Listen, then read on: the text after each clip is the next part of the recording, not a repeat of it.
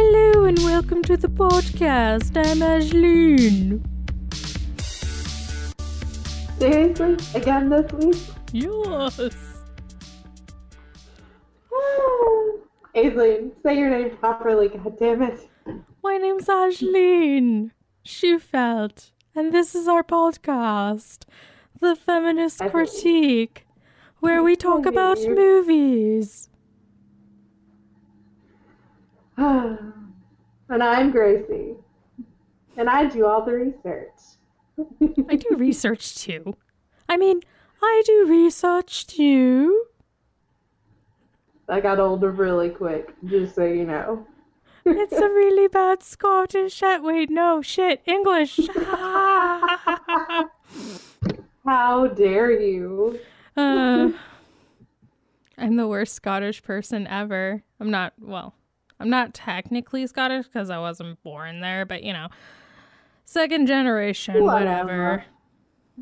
whatever. Do we just say well, whatever? Well, you're a first this... generation Canadian. Yeah. I'm, you know. See? The daughter of immigrants. Look at you. You know what they say. Immigrants. They get the job done. It's funny that you say that because right now I have on my talk less, smile more uh, necklace. Do you? I do. Do you have your keychain? Yeah. Awesome. We're twins.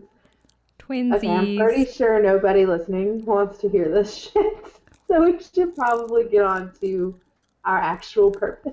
Oh, yeah. We do a podcast about movies where we talk about movies, and this week we're talking about the movie Hidden Figures.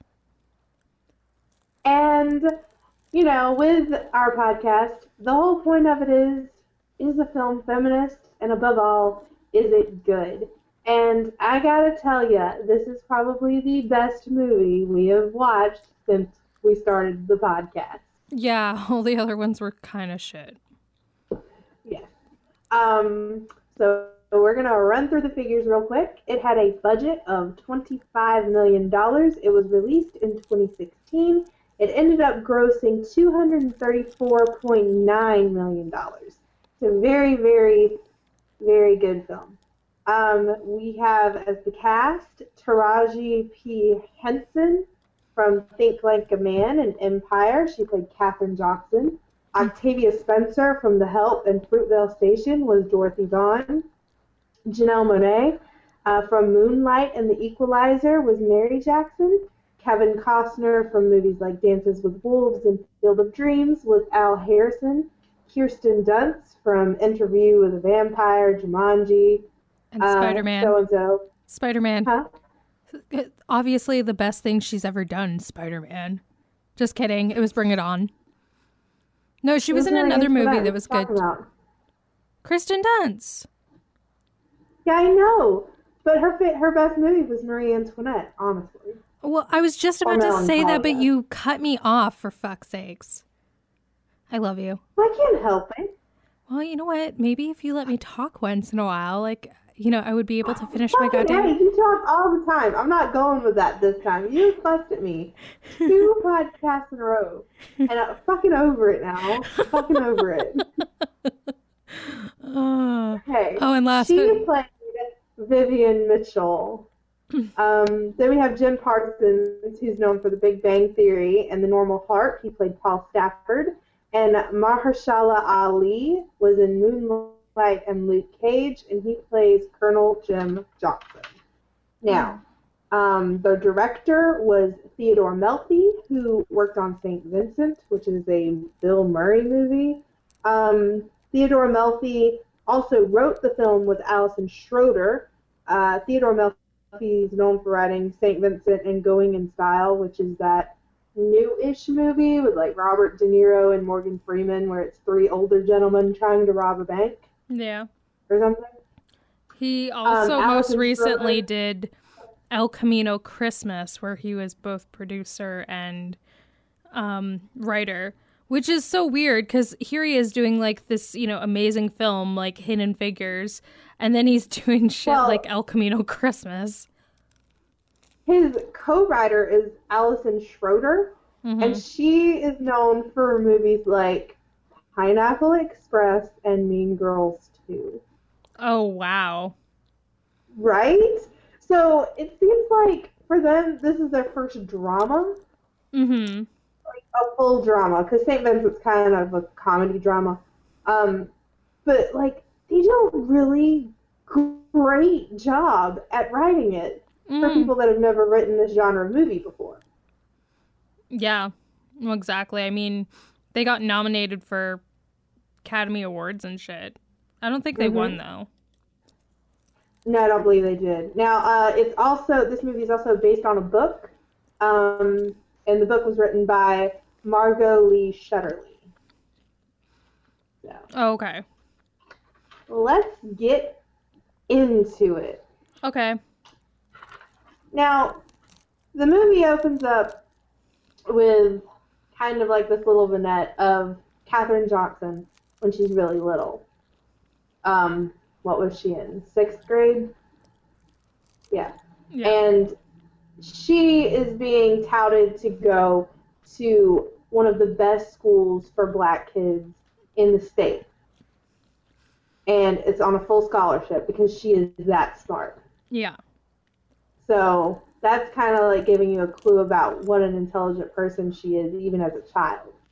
And then it kind of switches to the present for the film, which is nineteen sixty-one. Mm-hmm. And we meet every single main character, like the three main characters right here. Yeah. And they are, yeah. there's a broken down car on a stretch of road in the middle of nowhere. And, uh... one of them's trying to um, fix it up. Yeah, because she's, you know, she knows some mechanics from her daddy. Mm-hmm. And that is Dorothy Vaughan. Yeah. Um, and while they're all sitting there waiting and trying to get the car to crank, a cop pulls up.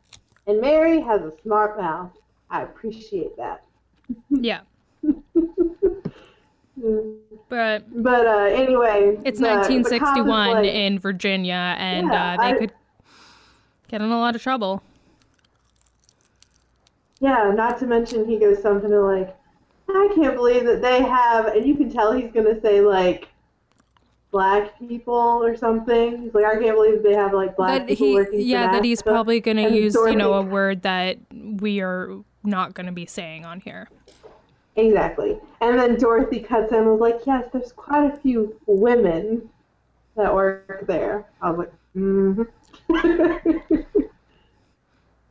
Well, it definitely, uh, um, it kind of, okay, first of all, we, both me and you, right, we're white, so we don't know what encompasses the um, experience of a black person and how they, you know, see life through their lenses and uh, viewpoints, so we can't really say we know what that feels like at all. Like, they're just, especially in nineteen sixty-one, it's God, no. It, no, there's there's no way I, I can em- uh, empathize, but I can never know what, or no, sympathize, but like, yeah, we just don't. We don't know. Um, no, but I think this movie does a really good job of showing racism that actually isn't that overt. Mm-hmm. It's little things that nobody would think about unless you were the one that was having to deal with it. Which yeah. we'll get into. Because, you know, but uh, the first part's really funny because Mary's got a smart mouth, but in the end, the cop realizes that, you know, yeah, you guys are kind of like, you know, you're kind of like heroes if you work for NASA, you know, we're going to get a man in space and beat the Russians. Yeah. And then he offers to give them a police escort to work because they're running late, and Mary takes full advantage. Mm-hmm. Fucking awesome.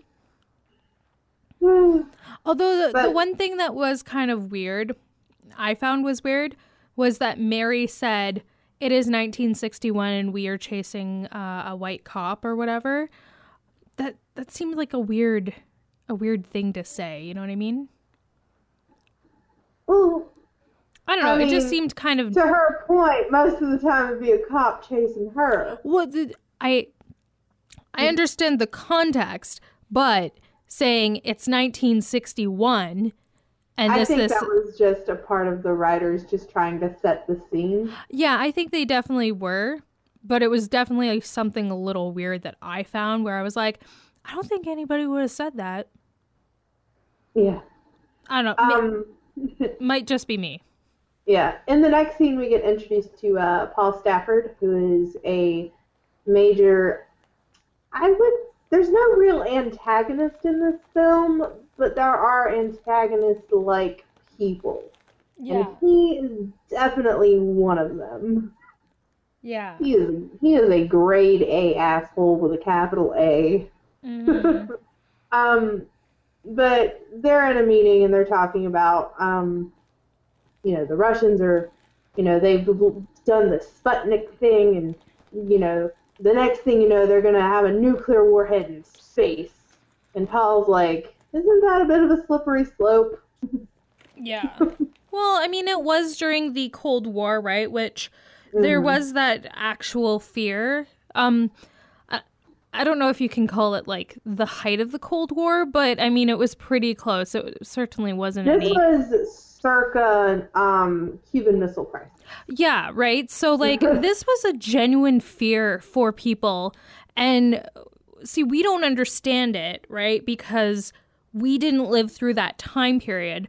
But, I mean... I think, I it, think we're beginning to understand it. Yeah, we're beginning to understand it because, you know, things are kind of going a weird way where it seems like we're going through the eighties again, I guess. I don't actually... I wasn't around for most it, of the eighties, so I it, don't know, but... It feels it feels like, right now, not to get too much into it, it feels very regressive. A you little. Know? A lot of very hard right-wing politics are taking over, not just in America, but in Europe. There's a lot of hard right-wing parties. Um, there's a lot of tension with some countries that have nuclear weaponry, um... and not a lot of nuance from political leaders who don't understand how to keep peace. Yeah. So, yeah. I think even there's some of this movie that mirrors today without actually mirroring it, if that makes sense. Yeah. Yeah. So, um... Uh, yeah, we meet Paul Stafford and, uh, what's his name, Harrison? Yeah. Yeah. Uh, and then we get introduced to basically the computer department. And the computers are actually people because, mm-hmm. you know, they were just super great at math.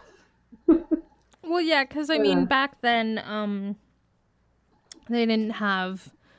I mean, you saw how big that fucking I B M computer was, right? Like, they didn't have mm-hmm. the computers that we have today, obviously, because, you know, tablets and shit. But, I mean...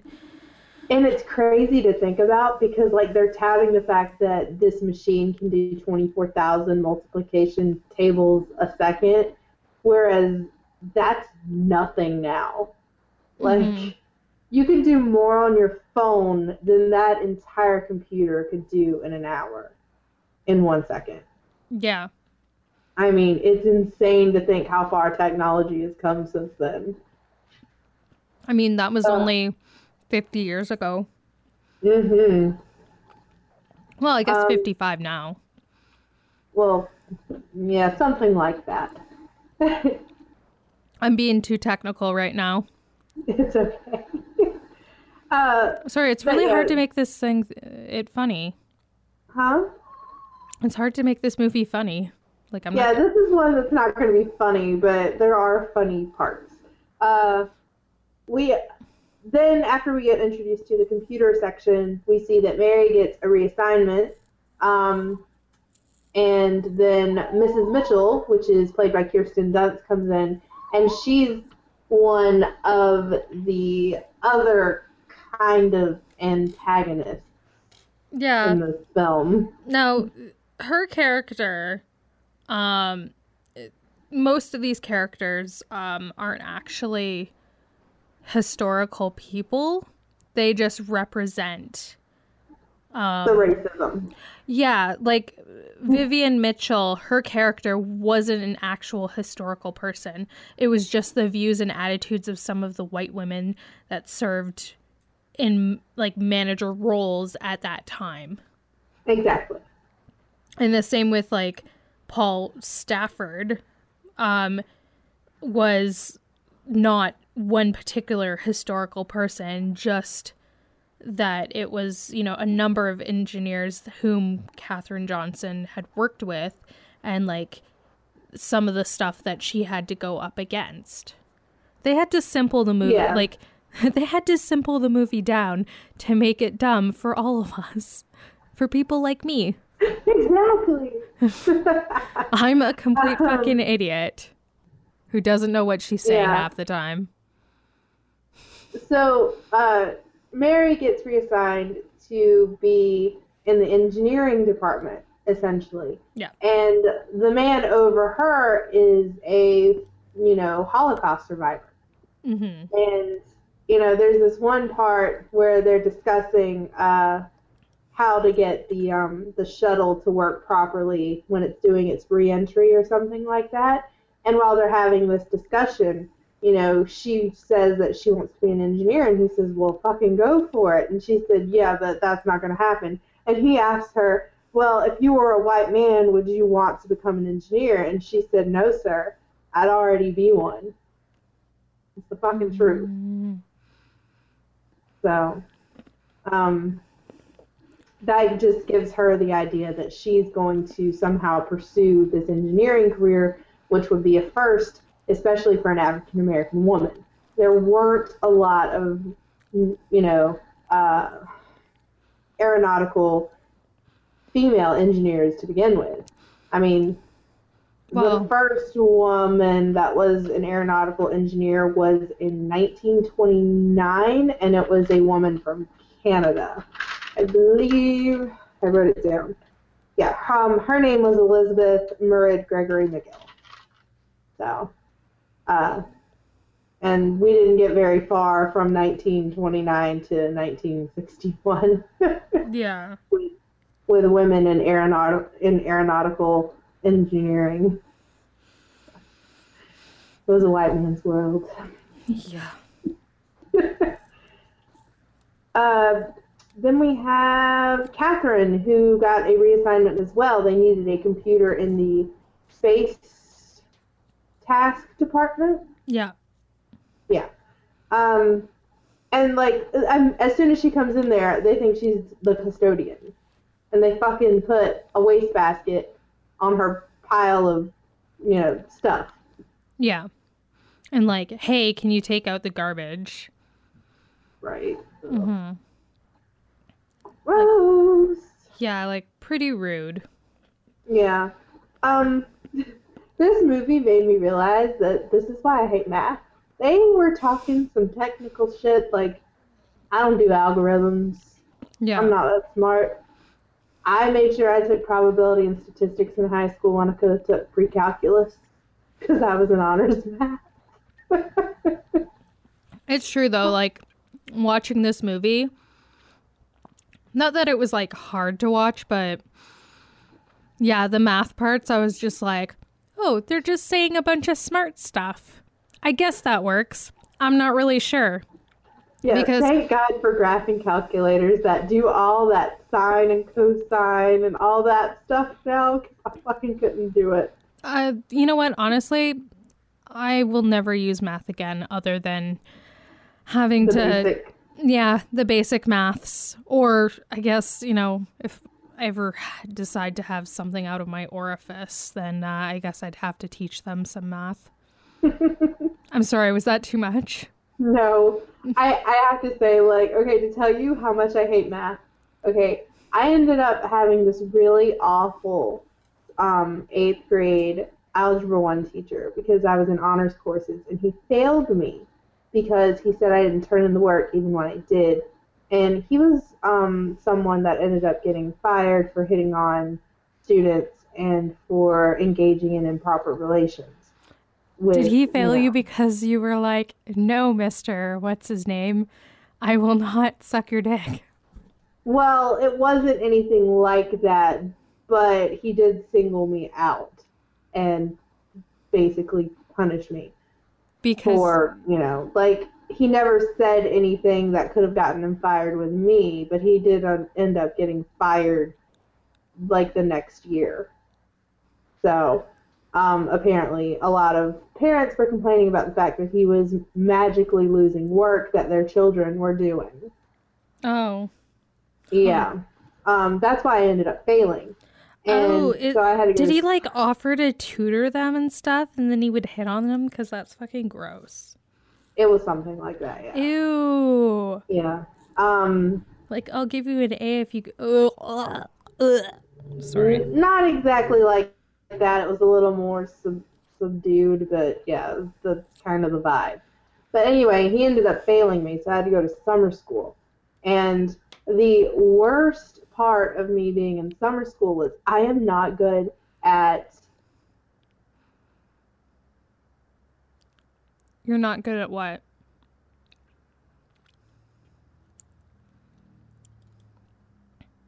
Gracie? You, like, just cut off. Now, with theoretical math, because you don't have actual numbers, just a few of them, you have to, you know, narrow it down to a simpler equation. That shit um, was not fun. Gracie, you, like, just became silent. What? You, like, went hello? Silent, like, hello? Can you hear me? Yeah? Okay, you, like, went silent for, like, a full weird, like, twenty seconds. No. Yeah, like, it was, like, twenty seconds you went silent. It was weird. Okay, well, you're going to have to edit this out. What's the last thing you heard? Er... Blah, blah, blah, math. Huh? Blah, blah, blah, math. Blah, blah, blah, math. Um, yeah. Whatever, I'm not editing that... this shit out. Huh? I'm not editing it out. It's all go... You know what? I've already said some pretty, like, messed up things. Like, we're just going with this, okay? We are just going with this. We're just because... having some fucking technical difficulties. Yeah. Okay? That's why you guys need to send money to us, because we are broke as shit. And, I, like, yeah. Yeah. Um... Okay, I need some of that fucking Casper money. Okay? Where is my squatty potty money? Or fucking Blue Apron? I want to have delicious meals, okay? I want to, like, cook them up. Where is this? Okay, how do I get why sponsorship? Tra- why are you trying to advertise for companies that aren't giving us money? Shut up. No, okay? I want to find out how you do this part, because I want somebody to give me some money. No uh, following. um. Anyway, what I was saying sorry. is I was really, really, I remember, I used to not hate math. I just wasn't, you know, it wasn't my favorite thing. But well, duh, because math. Girls can't do math. Huh? Girls can't do math. Duh. Shut the fuck up. Obviously, Katherine Johnson can. Otherwise, they wouldn't have made a movie about her. Oh, um, I guess that was the point of the movie. Girls can do math too. I'm um, so sorry. What I was saying is, I remember having to do polynomial um, e- simplification. Which is where it's nothing but letters, maybe two or three numbers, and it's this long, drawn-out formula that you have to simplify. But you don't have anything really to simplify it with. I remember staying up till three o'clock in the morning with my mother, crying my eyes out because I hated it so much. Ugh, it was awful. I don't miss high school for that reason.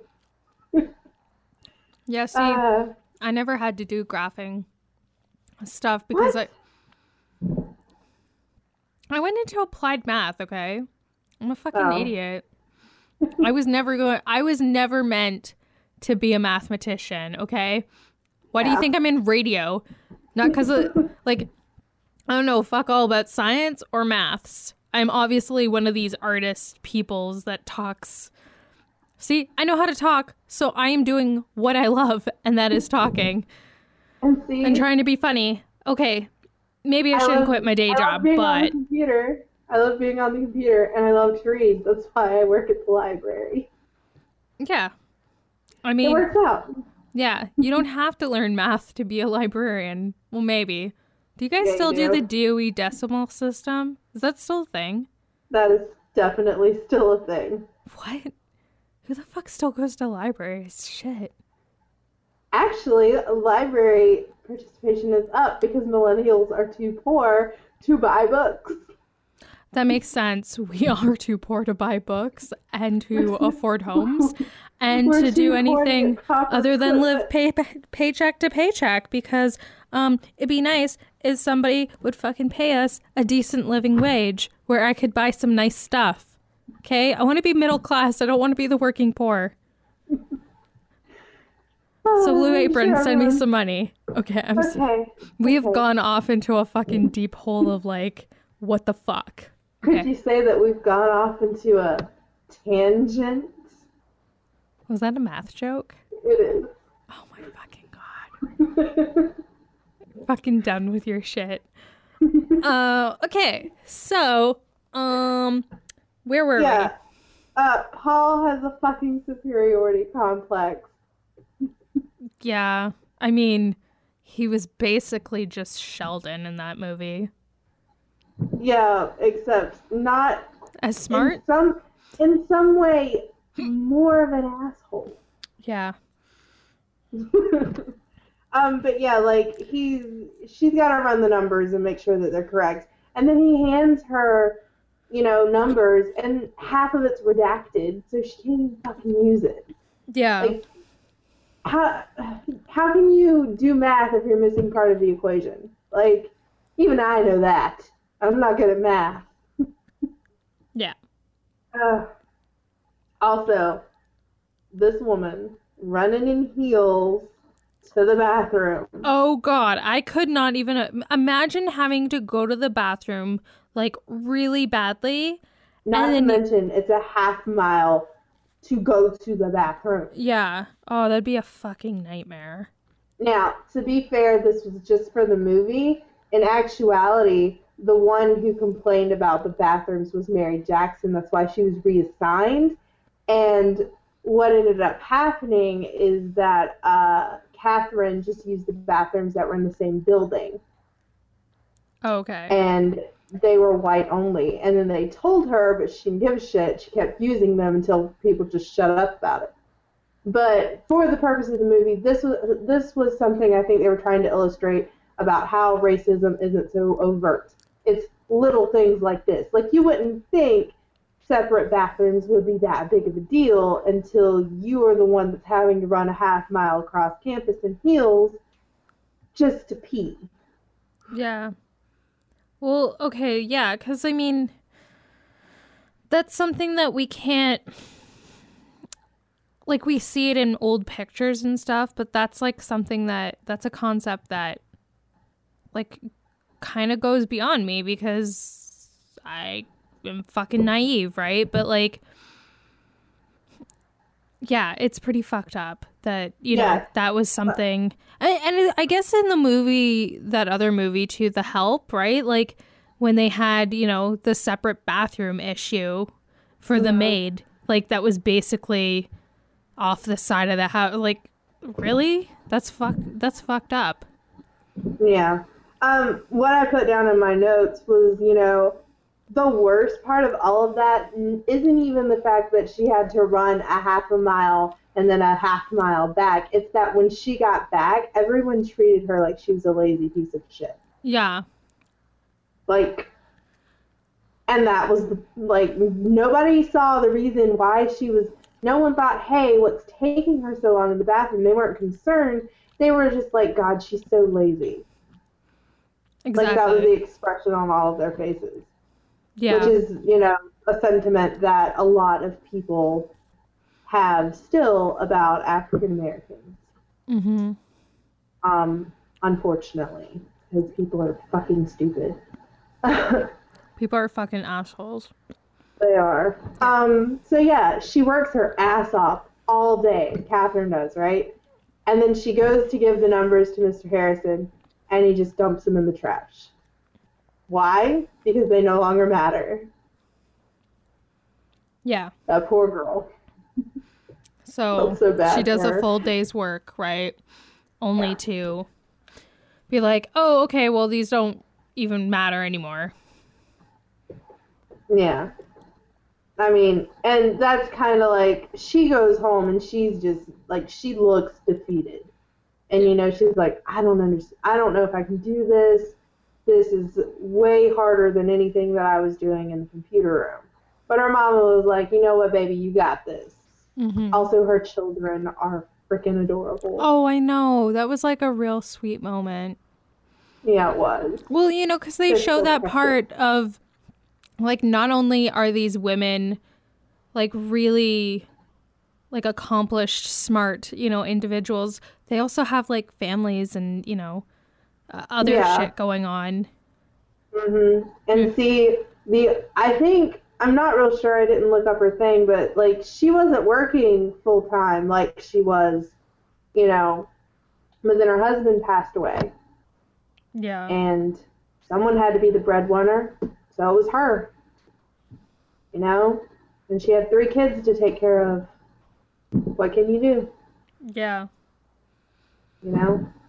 Um, then we get to a scene where they're all going to church, and we meet Mister Colonel Jim Johnson and uh, Levi Jackson, which is Mary's husband. Mm-hmm. Um, I'm going to say right now, Jim Johnson is the type of man you want to marry.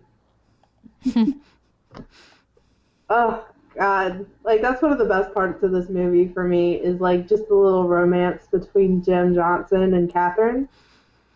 Yeah, because it just, it's, it's just sweet. It's, it's just so a really wholesome. Sweet. This entire movie is just wholesome goodness. Yeah. Like, you feel good when you finish watching it. Yeah.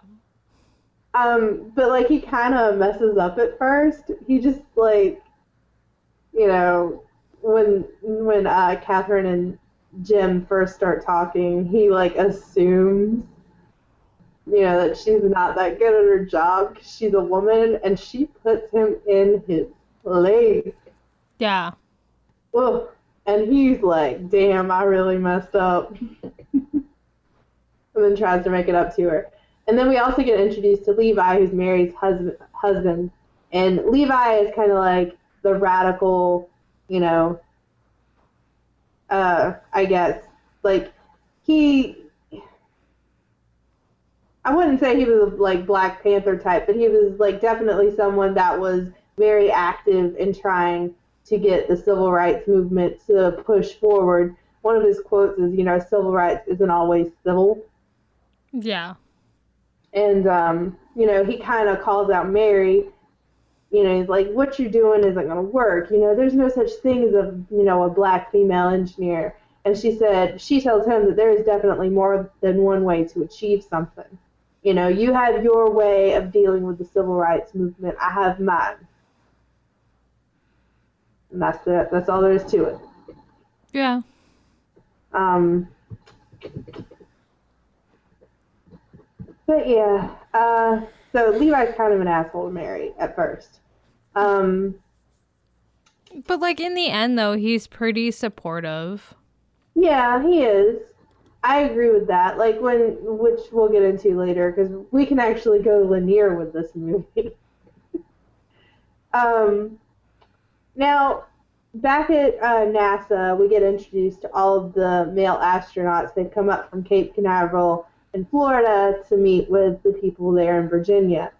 And uh, one of the funniest parts was when all the men are coming down and shaking hands and everything, and Mary goes, you know, says something about how handsome they were.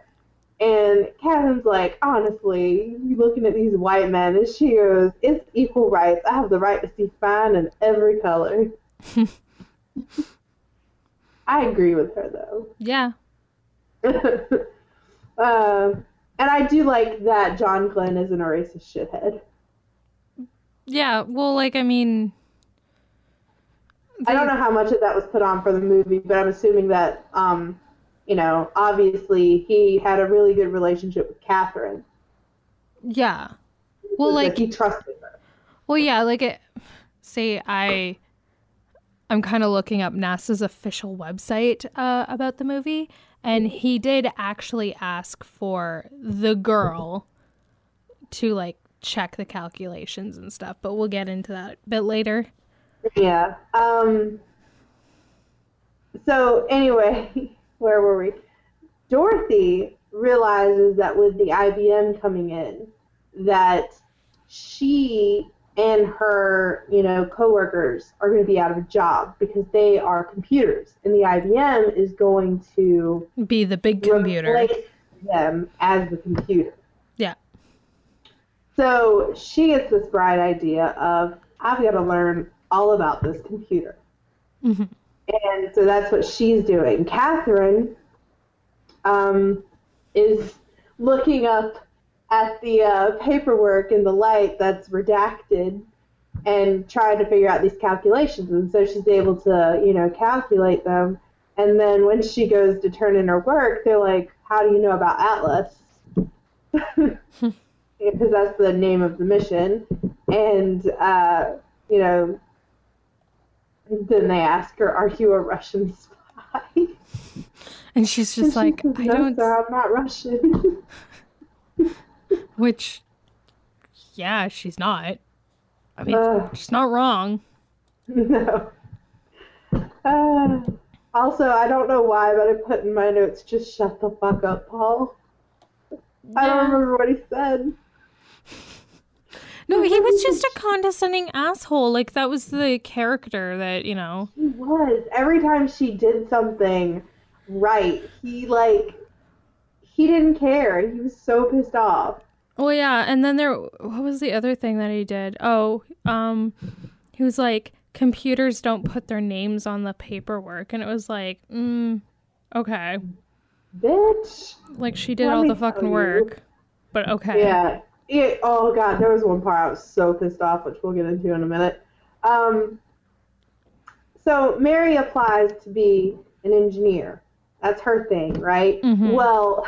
Missus Mitchell comes in with the employee handbook, and she's like, yeah, so you are not qualified for that job because you don't have the necessary credits.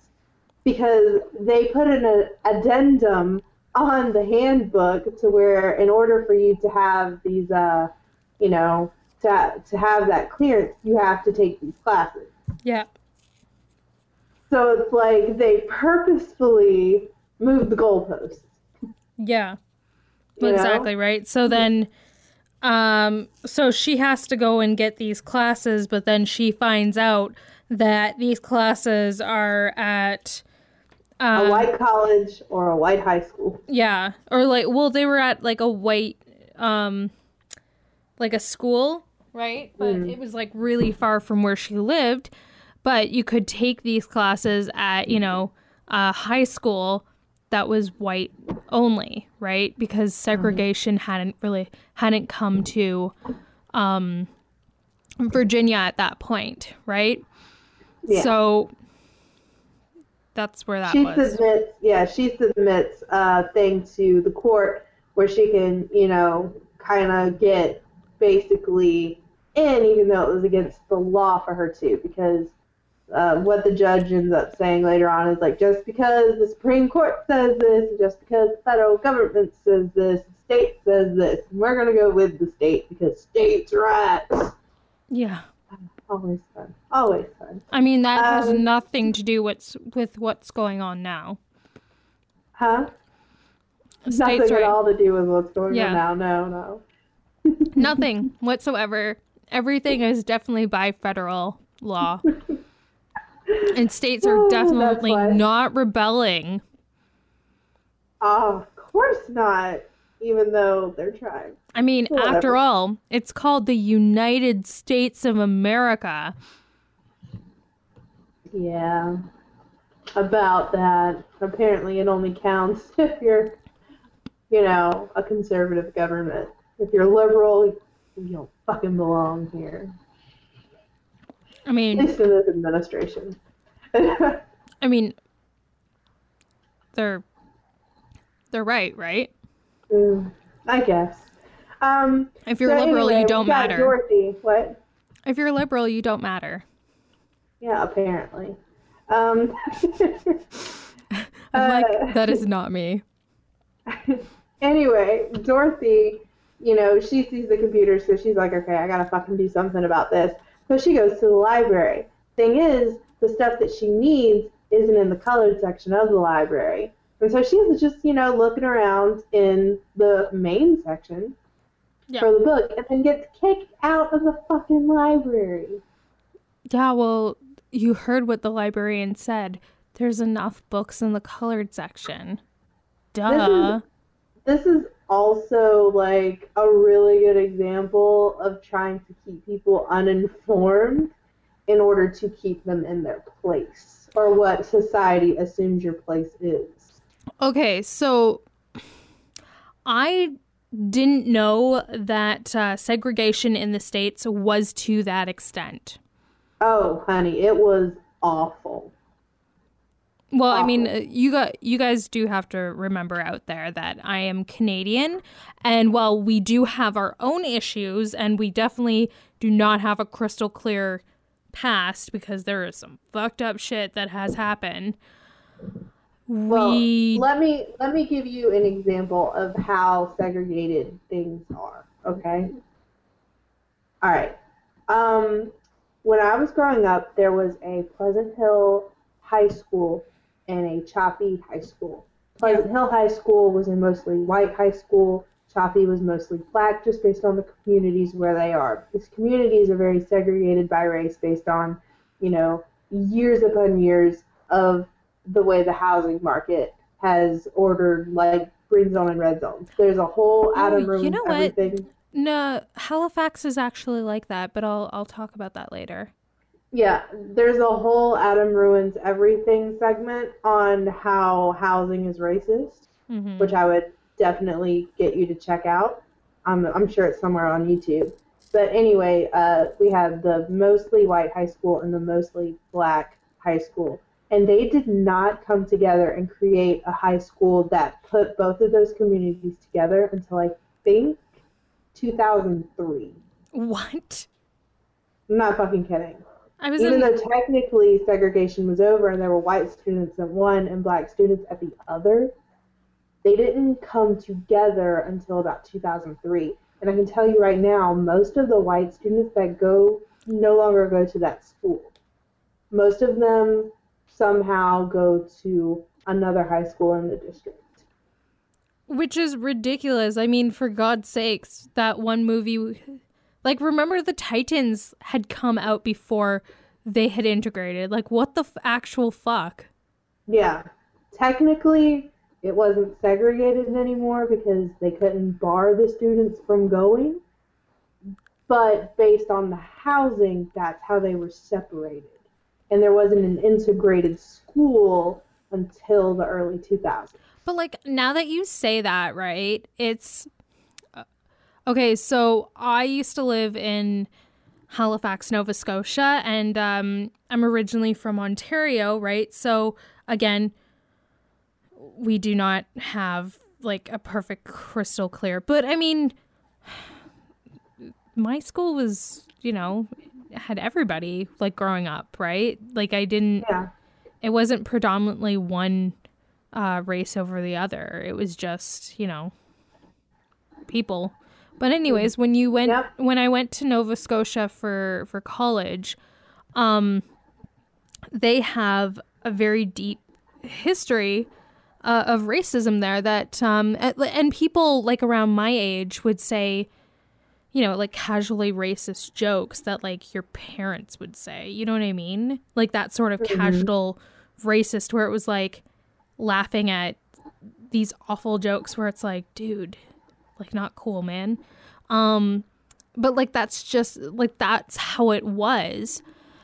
And um, it's a place called the Prestons. And, um, okay, so there used to be a place called Africaville, but then they all got kicked out in the sixties and they went to the Prestons, which is way out of town.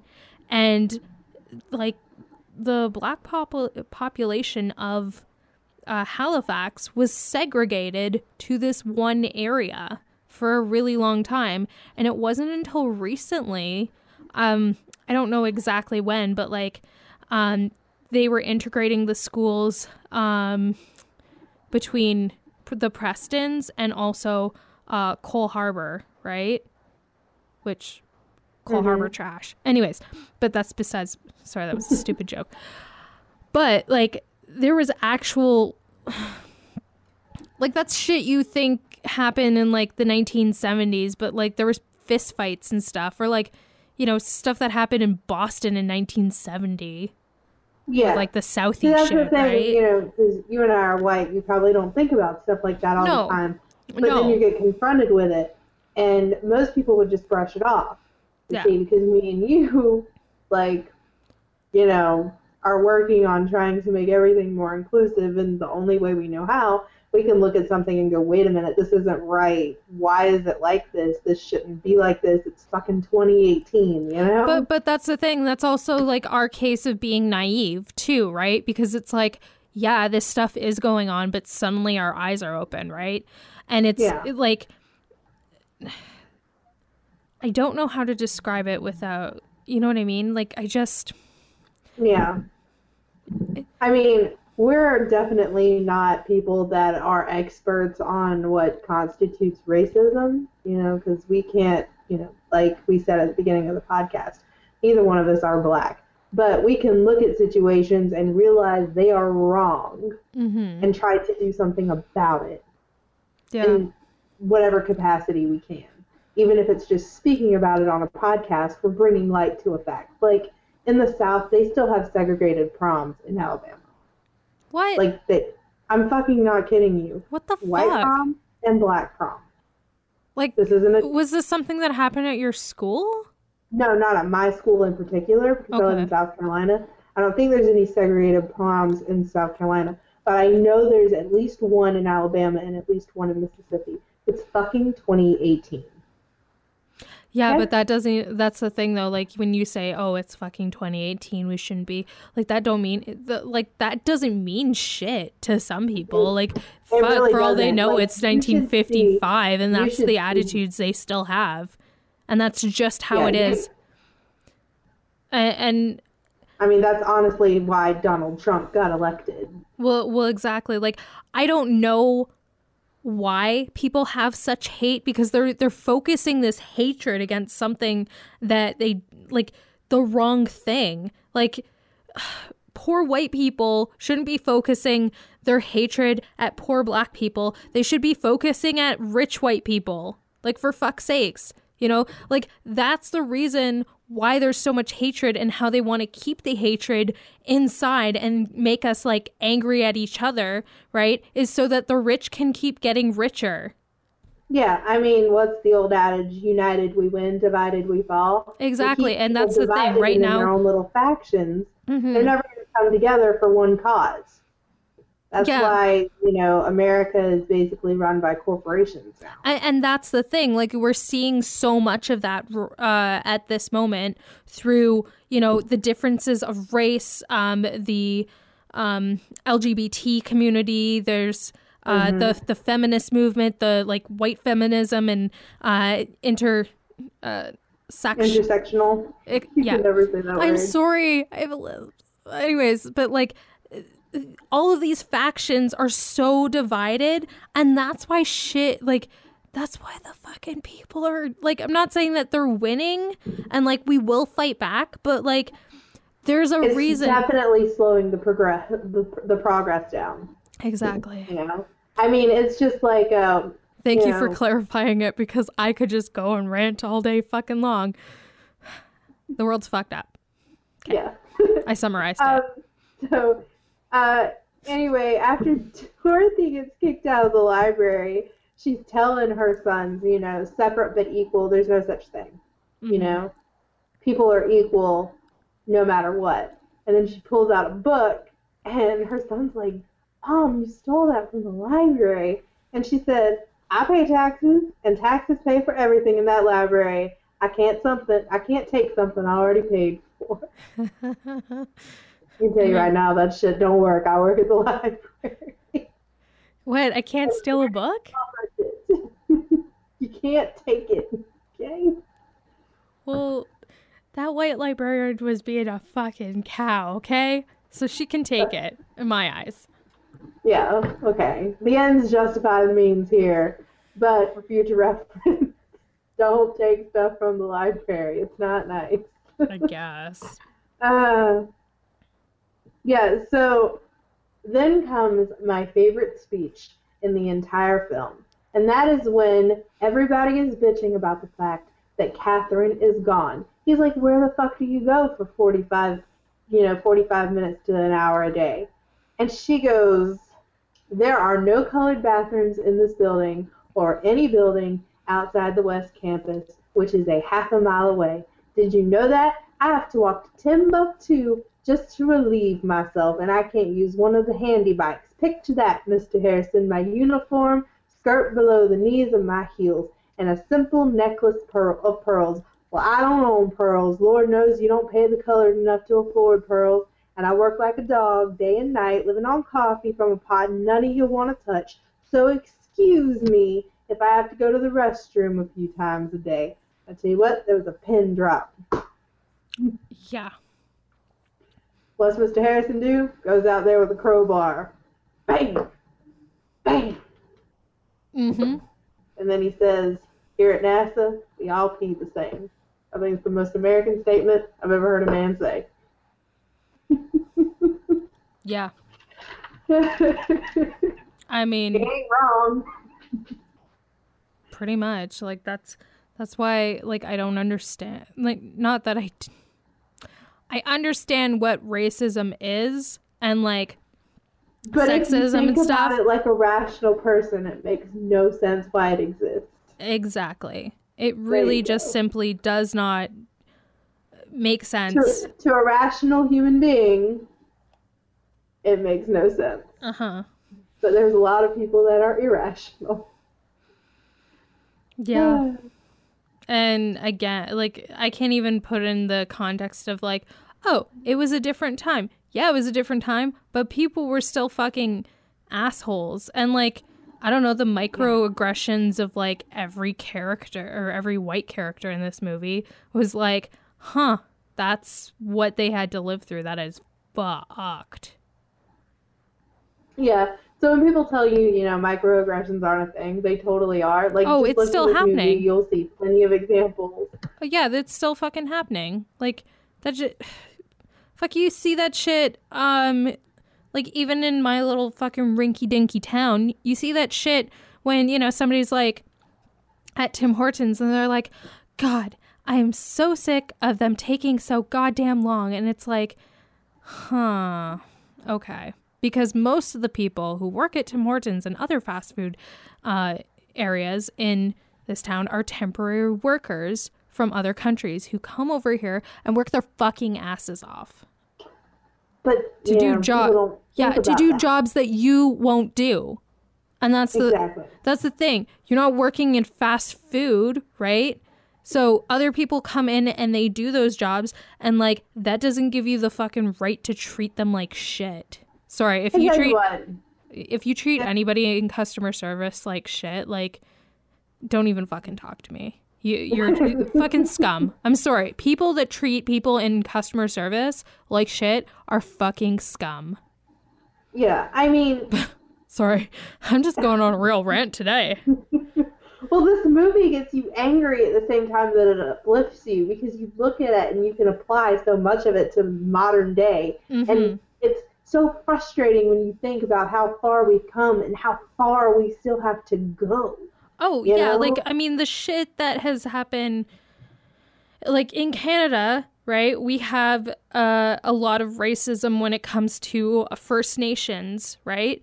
And mm-hmm. some of the things people say about people of um, like First Nations people is ugh, it's fucking disgusting.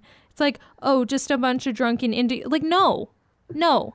Okay? Th- these are fucking people. And, like, I don't know. It's just like Donald Trump saying that, you know, Africa is full of shithole countries. Okay? Just to let you know, the highest educated um, form of immigrants come from African nations in the United States. And it's not just that. Most of these countries that he describes as shitholes, right, is um so they had borrowed money from countries like America and some of the bigger ones back in uh the seventies and stuff to like kind of get started, right?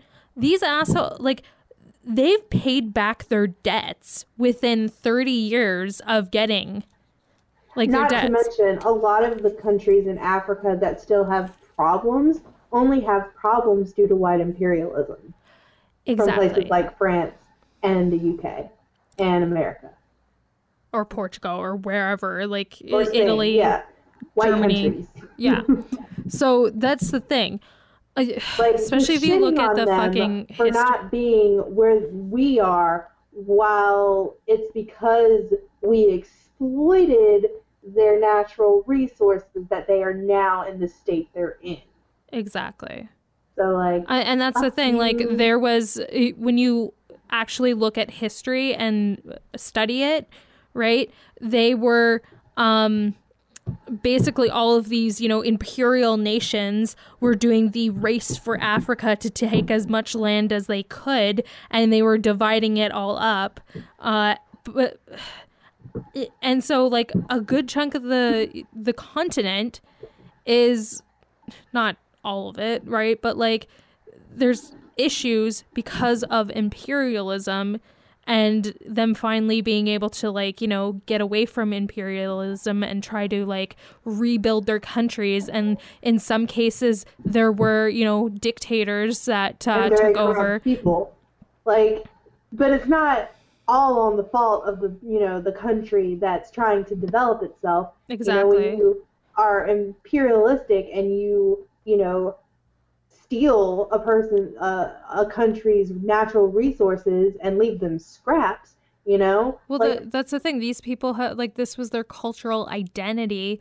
And and that's the, the problem in um the states. Sorry, like, I'm getting right the fuck in it. But the problem with the states is, like, white people stripped uh black people of their cultural identity, right? So here, you know, there's these... the former or like children or, you know, grandchildren, et cetera, ancestors of slaves. And these slaves had their culture ripped from them, that their families ripped apart um, for, you know, the the machine that was slavery that, you know, built fucking America. Yeah, we wouldn't have an America without slavery. Exactly. And, you know, and it's... without all of those unfortunate souls that were forced to build things. I think there's a joke by D L Hughley or Dave Chappelle, I can't remember who said it, but he makes a joke about how the White House was built by slaves, and then they have the nerve to call it a White House. Yeah. The fucking truth. But, you know, then you listen to people like Bill O'Reilly on Fox News who's like, well, they had food and housing. Yeah, that's not the fucking point. Like, that's so. When I fucking roll my eyes back and it just fucking does this, like, spinning around like it's fucking... the. And it's hard to get, like, through to those people, which is... No, because, well, the, that's the thing. It's, um... I watched uh, that this bit by uh, Chelsea Handler, right? But she goes to a place in the South where they had, you know, a bunch of uh, white people dressing up in the old... Uh, antebellum era, you know, shit, right? And they're like, oh, this slavery wasn't that bad. And it's like, bitch, shut the fuck up. Are you kidding me? Slavery, like, was bad even if you had a good master, okay? You were still a slave. Like, yeah. Like, there's oh, nothing but they good got about treated, having no rights. They got treated well. No. Okay, that, that's not the point. There, they were forced to do stuff. There's nothing good about having no rights and being called three-fifths of a person. End of discussion. Like, yeah. Sorry, I'm just. Uh, your country's yeah. fucked, okay? Yeah, the whole world is. Well, yeah, the whole world is fucked, but like, I'm sorry, like, history just makes me so fucking passionate. And then I'm just like, all the pieces connect together. This is why the world's fucked up. No! We've gotten off on so many different planes. We have to get back on track here. We were talking about a very wholesome movie. Oh, fuck. I am anyway, so sorry. I am so yeah, sorry to all the people who are listening and going... We're going to go off one more time. Okay. This is going to be a month where we really get into our politics because, like, you know, the first month we did Christmas movies. It's not very political. Then the second month we did rom-coms. I don't know that by the second movie we were talking about fucking Donald Trump, so let's say it's not political. Anyways, um, yeah, so uh, this month we're is, you know, Black um, Black History Month, right? So we every single movie is going to be political, even if it's not a political movie. Even like, The Wiz? Yeah, even The Wiz. Yeah, I guess. Um, but I... we're gonna get back on track with this one. About and fucking time, we were... shit. Huh? No, about fucking time, Gracie. Why'd you go off into that tangent? I'm totally the one who fucking did. Okay. um, Mary decides that you know she's she gets her court date and she heads up to the judge, and the judge is at first like, "Bitch, why do you want this? You know, like it's not gonna happen." And she's like, "Well, let me approach the bench," and she's like, "You know, you are the first man in your family to graduate from college. You're the first man uh, to be reconvened as a governor, reconvened as a judge for three straight governors. Like, you are a testament to this community." You know, she doesn't insult him. She says, "You are a living, breathing example of what I want." She said, "I don't want to be the first, but somebody has to, and I want to do this with my life, and surely you can understand that." And she, she fucking gets him. Yeah. And he grants her night classes at that segregated white white high school. It's fucking awesome. And then her husband has the biggest piece of humble pie. Well, like, the part where she's, like, leaving the courthouse and she does that, like, little dance and stuff. I felt so happy for her. Yeah, same. Oh. But yeah, her husband realizes that there are different ways of, you know, breaking barriers down, and it doesn't necessarily have to be demonstration. It could just be, you know, research and politeness. You know, you never know. There's different ways to go about gaining progress. And he appreciates that. Like, at first he's like, "I don't understand. This is stupid." And then it works. And she, he kneels down in front of her and gives her a mechanical pencil, and there's... He just eating that humble pie all up, son. Mm-hmm. You're so Southern. Uh, I am Southern. Yeah, I know. That was the point of the comic. God, God damn it, Gracie. God damn it. Um. Okay, so as the kind of movie progresses, right, there's, uh, you know, the day of the launch, and are are we at this part yet? Well, uh, oh. Katherine is going through, um, you know, she she keeps having to fight with Paul over everything. Yeah. And she's like, you know, listen, she finally goes to Mister Harrison and she says, "Listen, I cannot do my work if I am not in these meetings and I am not up to date on the numbers. I am wasting all this time doing numbers when all I have to do is stand there in the room or sit there in the room with you guys and listen to the new numbers as they come in, and then I will be up to date on my work." Yeah. And so Mister Harrison is like, "Yeah, you're right." You know, Paul has a hissy fit about everything, but she manages to go in there and she impresses them. Yeah. You know, with... she is able to help, like, Paul out with the numbers, and they finally figure out the formula. Um, I can't remember the types of orbit, orbit she said. We're not but there's smart. One type of, huh? We're not smart. We're not mathematicians. So no. They do the math. Math happens. Magic, right? I mean, basically that's what math is, right? Um, so magic, I mean, math happens. And then... And she breaks the code. She's the one that solves the fucking equation. She gets it. And you know what pissed me off? More than anything in this movie is when she has to write that report up and she can't put her name on it. Yeah. fucking white guy has to take credit for it when she did that work. She's the reason, you know, they had the math in the first place. She solved it. Exactly. Fucking white man takes advantage and takes the credit. Just every every single time there's been a huge discovery, you know, in the past two hundred years, fucking man takes credit for it when it's the woman that did all the fucking work. Yeah. Yeah. Ugh. Anywho, like you so... Wouldn't have your wireless if it wasn't for Hedy Lamarr. Nobody talks about Hedy Lamarr. They talk about the asshole that took her idea. I quit. That's because Hedy Lamarr was a whore. I'm just kidding. She showed her tits once on film and, like, you know. Yeah, and they thought she was a bimbo. I There's a great thing on YouTube you can find. Um, I can't remember what it's called. Oh, I'm so mad. I know what it is, though.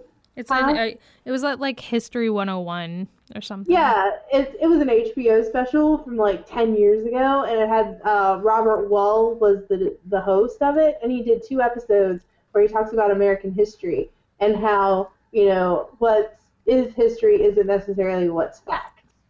And okay, Gracie, this really podcast, cool. I, I I love you, but this podcast is a fucking hour so far, okay? And we're, like, oh, not even close done. to done. Hey, you were allowed to go off on tangent. Okay, fine. Finish. Why? I'm sorry. I'm just letting people know. This is going to be a long one. Sorry. I'm finished. Um, I'm sorry. So, yeah. I shouldn't have done that. You're okay. Uh, long story short, Dorothy has been the whole time learning about how to use, uh, what's it called? Um, Fortran. Now, four chan... Fortran. Mm-hmm. And that's the processor, basically, for the I B M computer. And she learns how to do it, and she manages to put it together when two white, incompetent assholes couldn't. Yeah. And because she knew that, she taught all of her computers, because she knew that their jobs were going to be obsolete as soon as that computer started working. Yeah. And so when it comes time for someone to, you know, work on the computers, she's got about twenty or thirty women ready to program it, because that's, you know, she's taught them how to do it, and then she gets a supervisor position. Yep. Which is awesome for her. Oh, I was so proud of her. Yeah, and, like, the look that she gets from that bitch face. Yeah. There is one line between them. But see, Missus Mitchell calls Dorothy Dorothy the entire time, yeah. right? And she says, you know, Dorothy, despite what you may think, I have nothing against y'all. Talk about black people. And Dorothy's response, I know. I know you think that. Yeah. That was a sick burn. It was very underhanded. I liked it. Yeah. Uh, exactly. Um, meanwhile, but- too... Well, um, well, when she gets the supervisor position, she goes, Missus Vaughan. Mm-hmm. Because at that point, they are on the same playing field. They both make the same amount of money. They are both supervisors. Dorothy yeah. is no longer a subordinate. Mm-hmm. Loved it. So where were we? Oh, okay. So...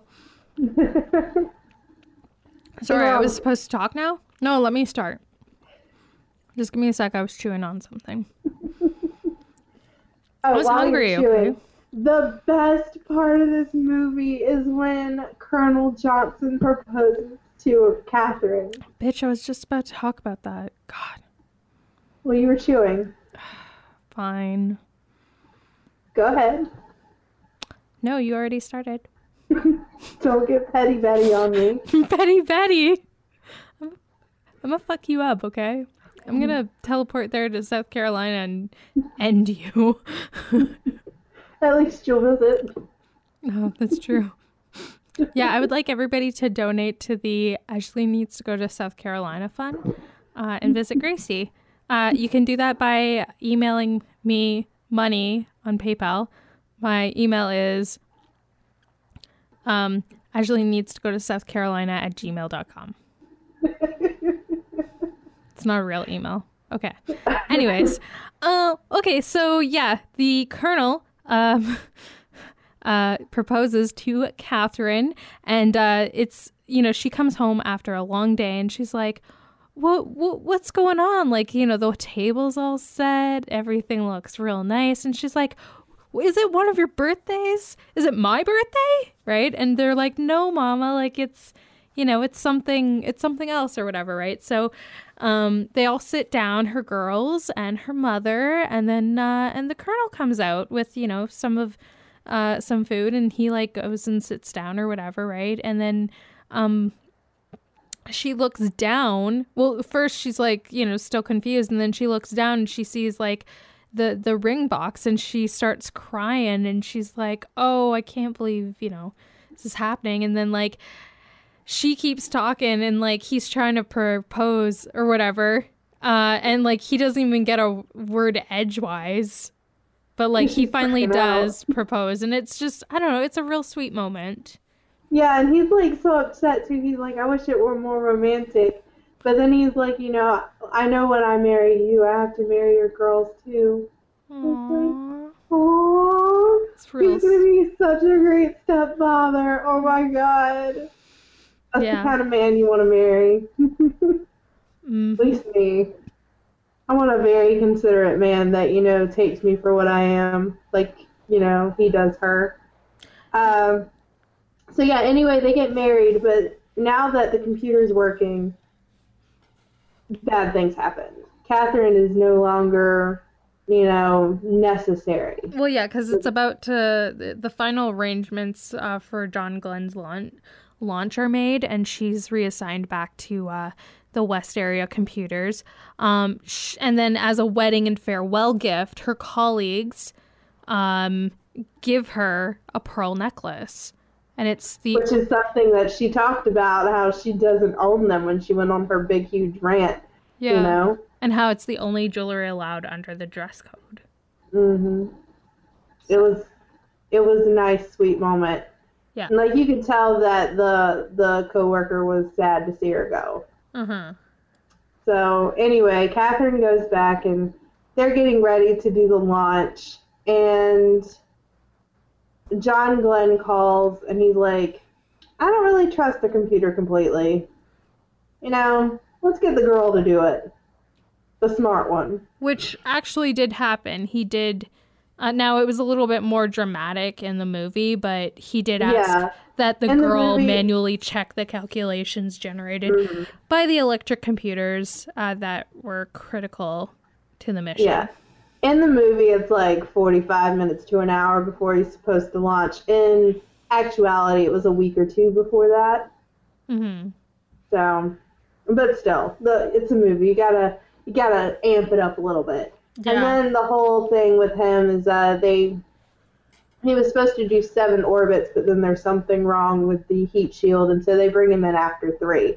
But he was still the first American the uh, man, the first American in space.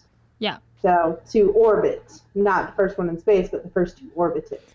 And orbit the Earth. It got him a spot in uh, in the classic song, Billy Joel's "We Didn't Start the Fire." Sorry, what? Now, yeah. Oh, man, now, John Glenn. Sorry.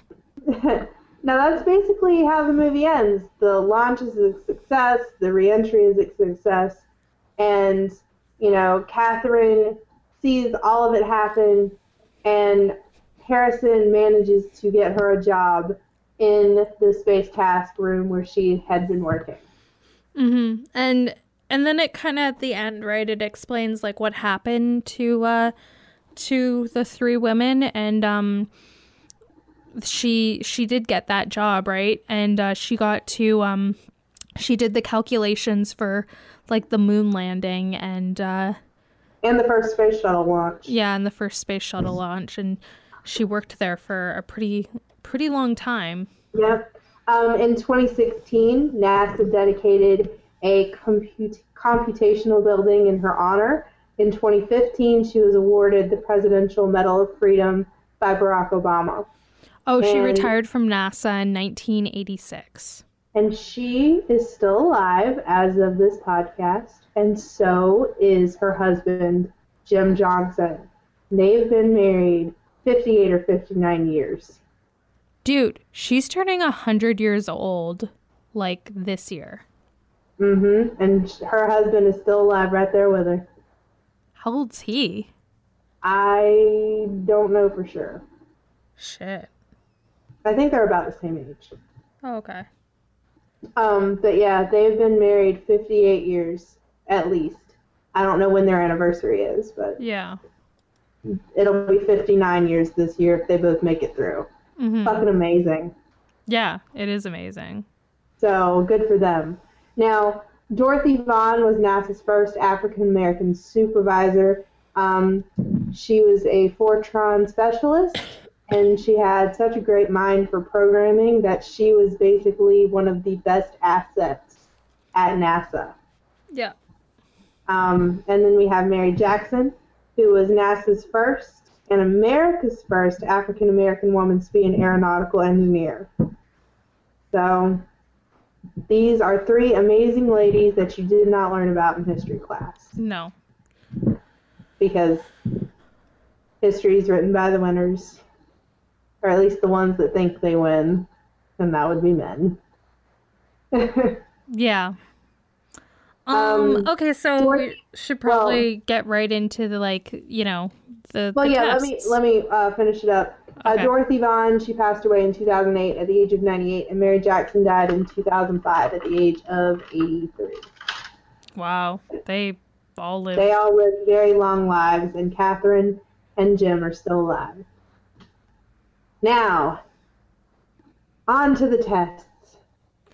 And as you can imagine, this movie did quite well. Um, we have the Bechdel test. Bechdel test is two women talking on screen who have names and they are not talking about a man. Passes in the first five minutes when they're at the car, talking about the car. Yeah. This is also where they pass the racial Bechdel test. Same five-minute span because they're talking about the car and they all have names and they're not talking about some white guy. Yeah. Passes the sexy lamp test because every single woman that has a speaking part in this film is necessary for the plot. None of them can be replaced with a lamp and not take away from the plot. They're all necessary. Makomori test, which is women who have an arc that is not based on a man. Every single woman, uh, Dorothy, um, Katherine, and Mary all have character arcs that aren't based on a man. Which is amazing.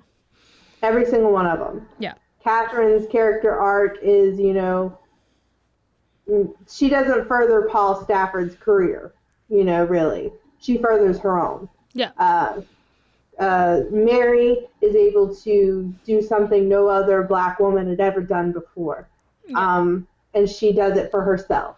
Dorothy manages to create an entire, you know, new uh, group of women by herself. Like, sh- every single one of them. Duvernay test, where uh, it's black characters who have character arcs that have nothing to do with white characters. Pass. Yeah. So, we have a five pass right here. The only one that does not apply is the Furiosa test. And that is only because it just didn't apply because the internet didn't get mad about this. Yeah, this movie is not a all-female remake of an all-male cast. So it doesn't apply. Yeah. So this is by far the best movie we've had on the podcast as far as inclusivity and feminism. And I would say, out of all the movies we have watched, the best to date. Yeah. Yeah, I would say so, too. So, now that we've gone through the entire film and gone on several political rants, I guess we should tell you how to contact us. Oh, yeah. We should probably do that part. I don't know. I'm just, like, I'm tired. I need to go to bed. Yeah. Um, I work too hard. You can contact me on Twitter at South of Grace, And I also have south of grace dot com, and you can also check out our Facebook page, which is The Feminist. Oh, shit, you got silent. Girl. Just, fuck.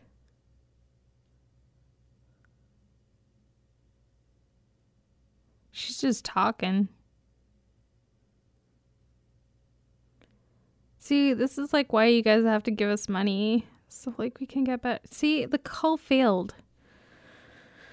We were so close. We were so close. Okay. Let me just give her a call back.